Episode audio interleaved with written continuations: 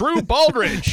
hey, glad to be here, man. Welcome. Glad to be here. She's somebody's daughter, though. What Oh. wild success! I mean, especially with Yeah. obviously social media and it just taking off. Yeah, it's been a using it whirlwind, as and the it's- audio and And as you know, Brent, you know, I had a deal, I had a record deal for a few years from like that ended in 2019. I lost everything. I lost my record deal, my booking agent, my manager, everybody in Nashville kind of like gave up on me and what I was doing and and so I took to social media and in 2020 I went around the country and I just I posted and I said, "Hey, I'll play in anybody's backyard that wants to have me." And I went around, I had over 17,000 requests and I piled in my van with my tour manager and we played over 300 people's backyards all around the country. That's awesome. and posted this song. This is she's somebody's daughter. Me and my wife got married and it was always her favorite song. So i made this wedding version so she could dance to it with her dad. Oh, and uh, i sat side stage cried like a baby because it was just like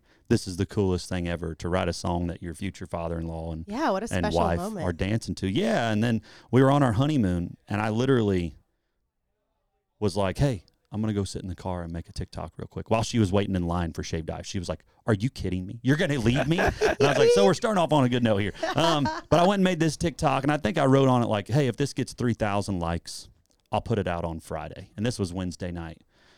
We woke up the next morning, and it had 10 million views, and it had one million likes, and so when you woke up that morning and you saw those numbers, what was that like? For We you? cried. We Yeah. danced in our little condo, and we were like, "Hey, we're finally making music that peop- that's reaching people." You know, and it's not just this. This song is not just some song for me. It's it's not just like a single that I threw out, or we're drinking, we're doing these things at a bar.